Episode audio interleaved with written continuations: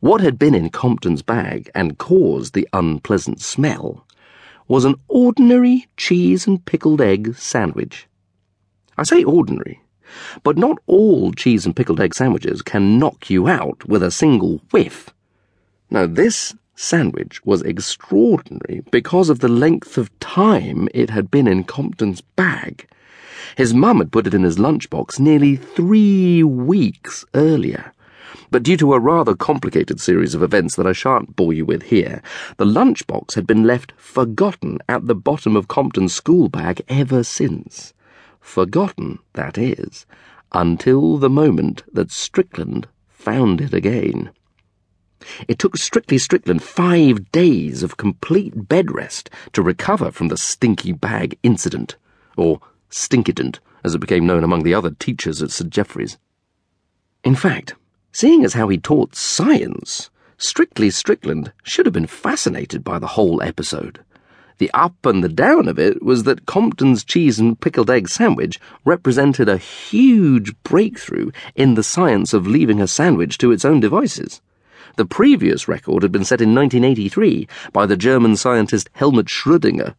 Schrödinger had only managed to leave his sandwich unattended for two and a half weeks before the army exploded it for being a danger to national security.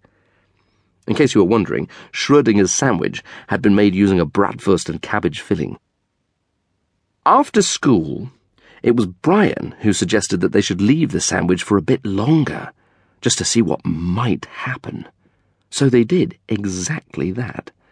Safely behind the closed door of Compton's bedroom, Bryan put on a pair of yellow rubber washing up gloves and some 3D movie glasses before finally placing a clothes peg firmly on his nose.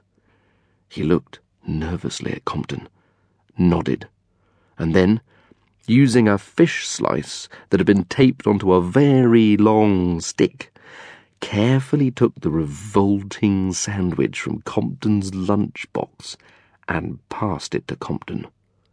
Compton, wearing the fail-safe protective combination of a dressing gown on backwards, gardening gloves, and a welding mask, took the sandwich, wrapped it in a piece of foil, and placed it in an old shoebox. Using a thick black marker pen, he wrote, Do not open for ten weeks on the lid of the box and placed it at the back of his wardrobe.